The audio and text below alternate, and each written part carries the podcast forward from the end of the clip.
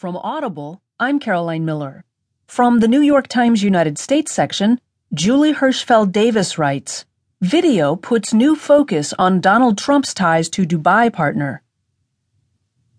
President elect Donald Trump praised a business partner from Dubai during a New Year's Eve party at his lavish Mar a Lago resort in Palm Beach, Florida on Saturday night, raising new questions about the scope of his potential business conflicts around the world just weeks before he is sworn in.